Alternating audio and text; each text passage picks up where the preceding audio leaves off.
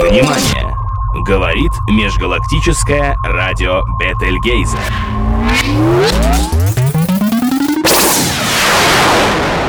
Привет, с вами Электродруг.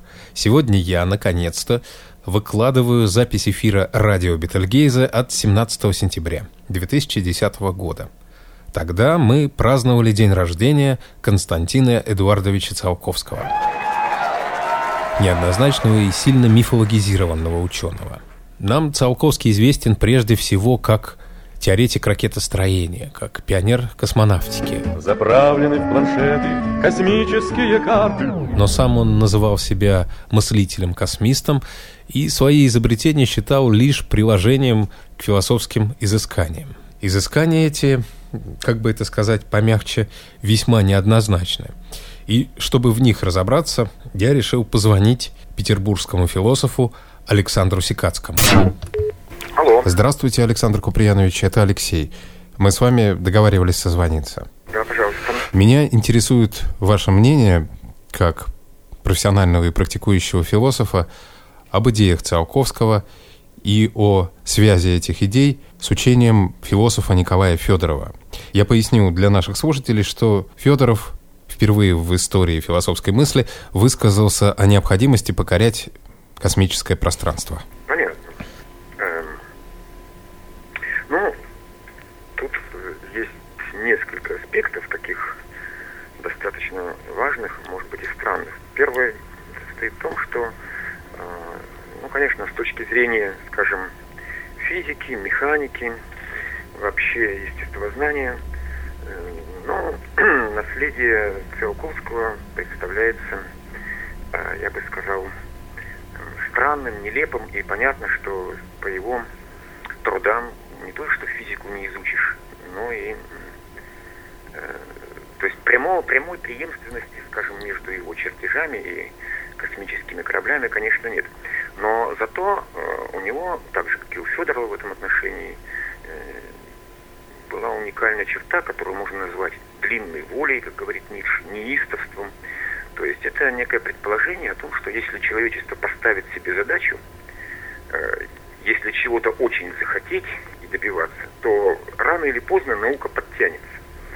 У Федорова было такое понятие тоже с, э, коллективного социального заказа науки. Федоров считал, что ученые – это люди, отправленные в командировку, как грамотные люди, для того, чтобы осуществить великую миссию э, восстановления жизни всех умерших, прекращения смерти. И все зависит от того, хорошо или плохо они выполняют свое командировочное задание. И он призывал их э, от, отбросить всевозможный разнобой научных точек зрения и сосредоточиться на сверхзадаче восстановления умерших. Для Циолковского это, еще был такой аспект экспансии, то есть э, обживание космоса, торжество всемирного разума, и всем им было присуща черта первичности воли и желания.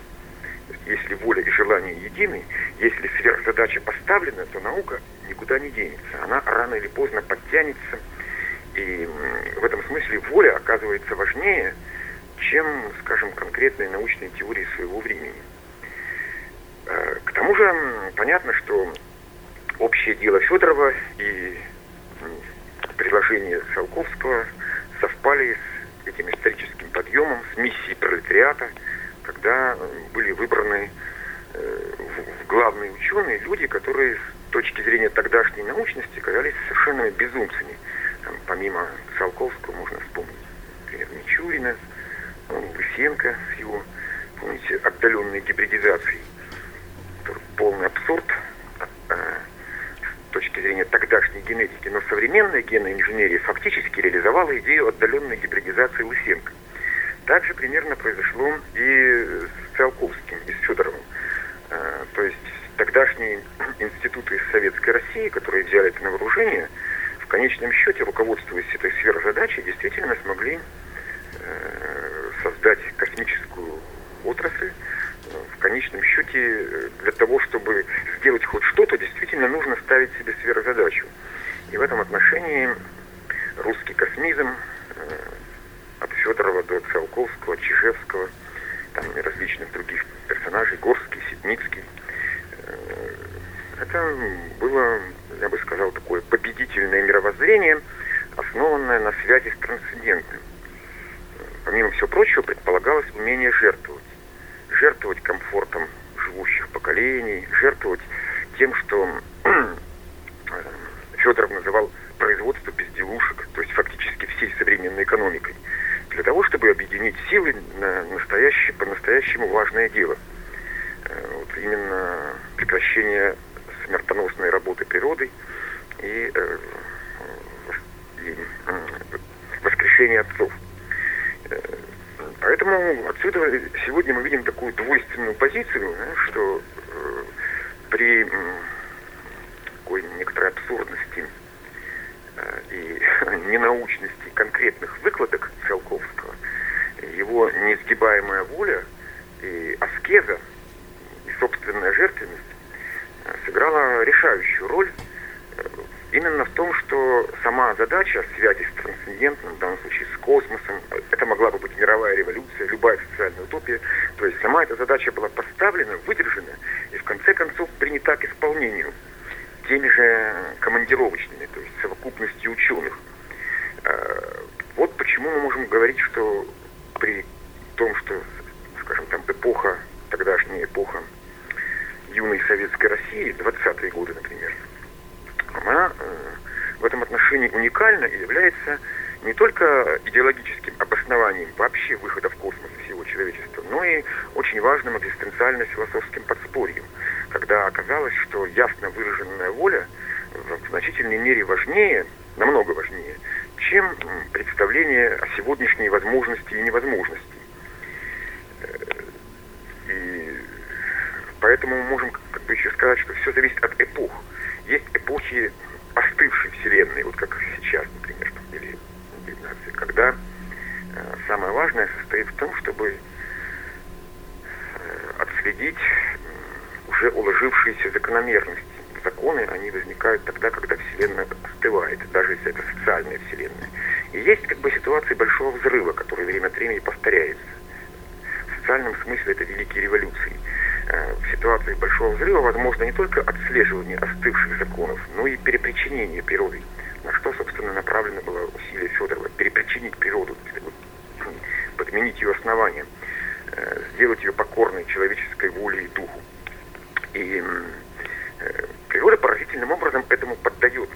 По крайней мере, если э, воля победившего народа, победившего класса, например, выражена достаточно ясно и ради нее приносятся жертвы, то, в общем-то, история подтверждает э, то, что именно такого рода странные мечтатели и безумцы оказываются действительно важнее чем хорошо обученные инженеры. Инженеров всегда можно нанять, обучить заново, если сверхзадача поставлена. И наоборот, если нет сверхзадачи, все их усилия э, рассыпаются на производство безделушек, всевозможных там соковыжималок с 20 режимами, то есть в конечном счете э, теряются даром, как сказал бы. Засыпала тихая Калуга, Млечный путь над городом блестел, Пошумела в шелестах округа,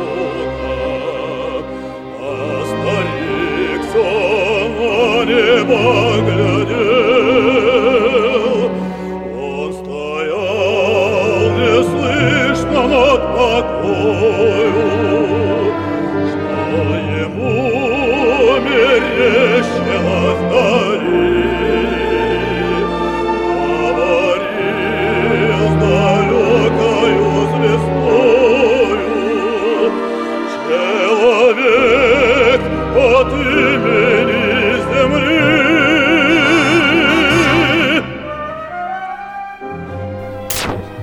Я хочу процитировать Николая Федорова, который утверждал, что шире русской земли способствует образованию характеров целеустремленных и решительных. Он писал, наш простор, вот эти вот бескрайние поля, служит переходом к простору небесного пространства.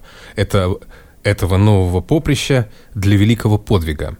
Как вы думаете, определила ли география то, что мы все-таки взлетели в космос?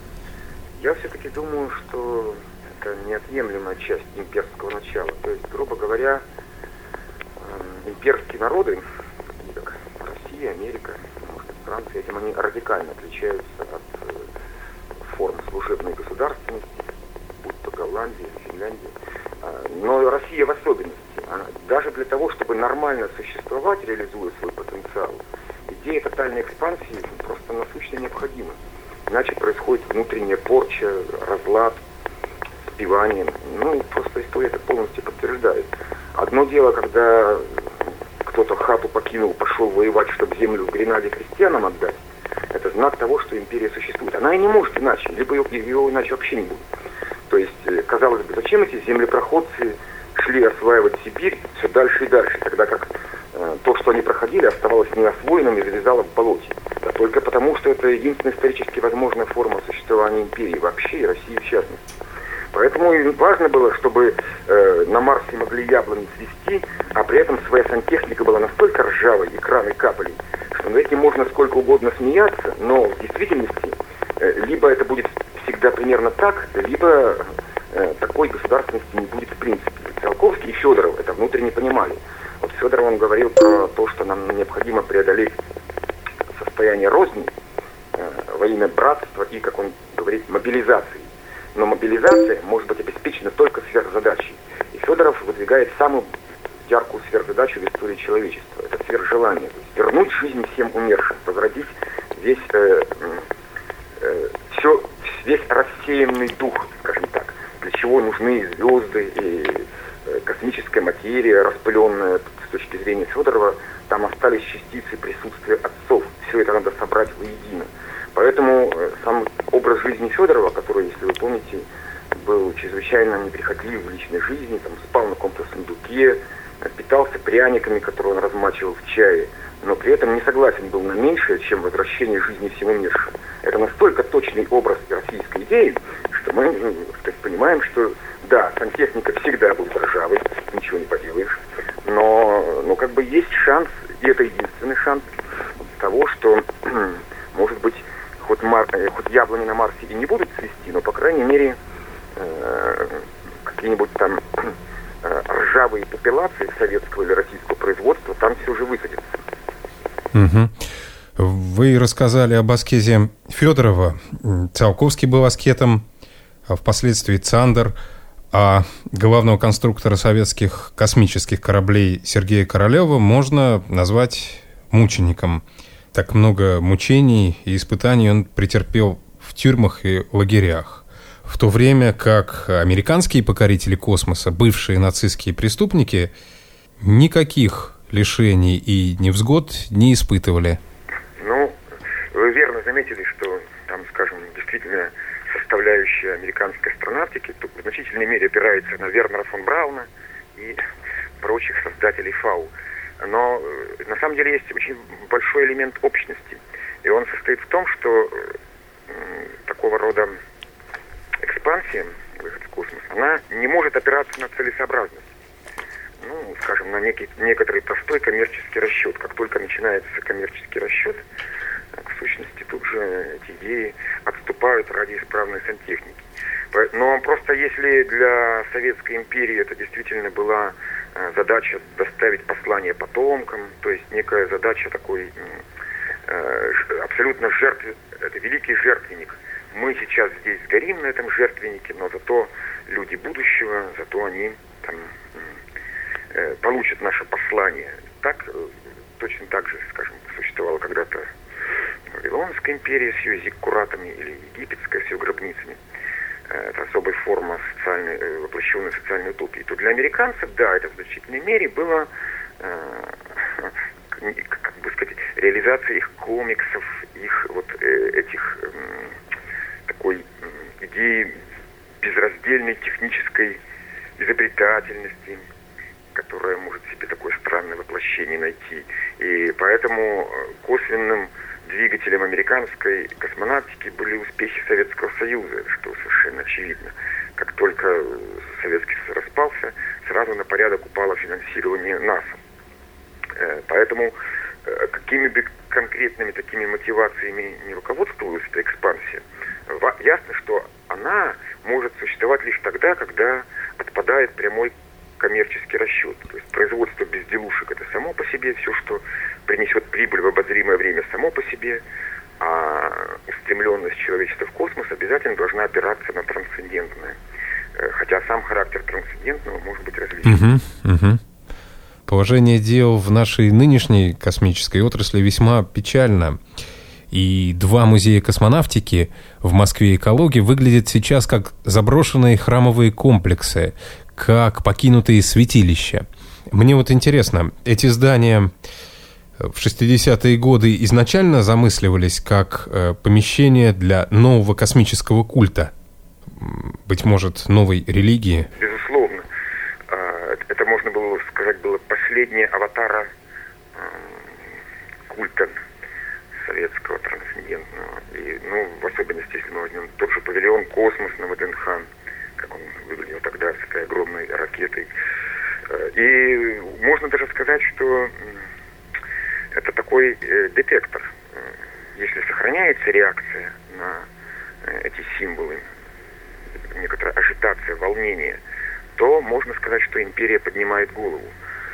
Если это вызывает только насмешки, как пока это преобладает э, такое отношение сейчас, мы находимся в ситуации глубочайшего упадка.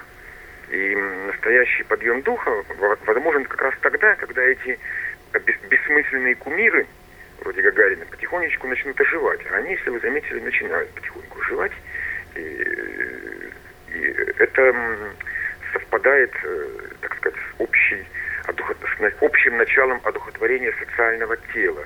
Вернуться в Антарктиду, э, в Арктику, к патрулированию всех океанов, но главное в космос. То есть как только, э, как только обыватель страны почувствует, что в космос все-таки нужно, он вместо обывателя страны станет подданным империи. Это, ну, по-моему, совершенно очевидно. И, и в эти бессмысленные м, статуи кумиров да, и балов вернется дух, потому что они э, будут означать трансцендентную устремленность человечества.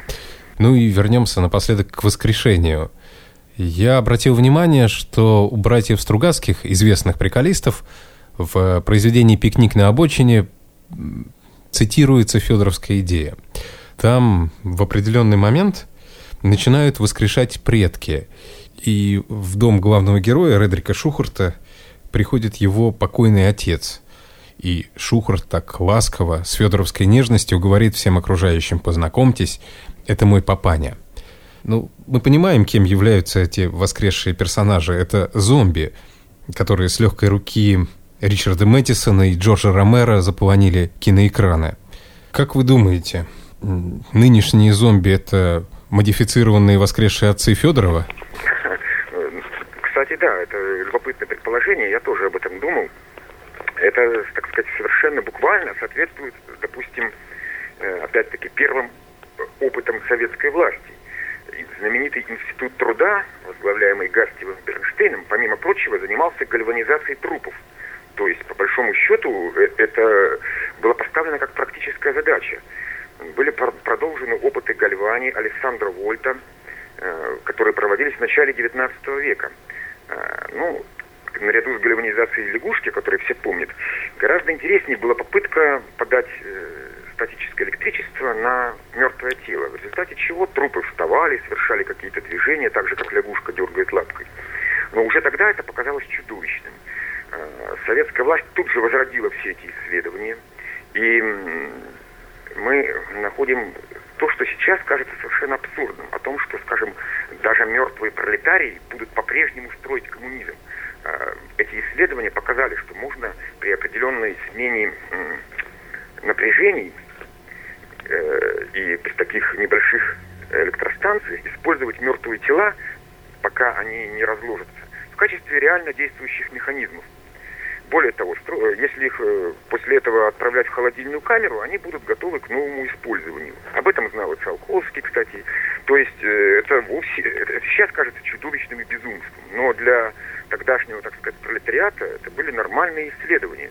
То есть сначала так. Сначала мы вернем мертвые тела, заставим их работать, забивать гвозди молотком, осваивать вечную мерзлоту, чтобы наши товарищи, павшие в борьбе, все равно были с нами. Да?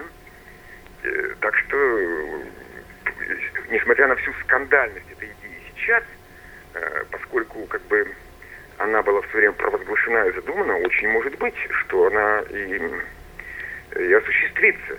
Тем более, что если вы заметили, что все эти зомби и вся, так сказать, нечисть, которая изображается Голливудом, она ведь тоже эволюционирует. Если по отношению к ней поначалу был ужас, то сейчас мы как-то входим в их проблемы, проблемы вампирчиков, которые тоже хотят свежей крови и так далее. То есть тут э, не все так просто.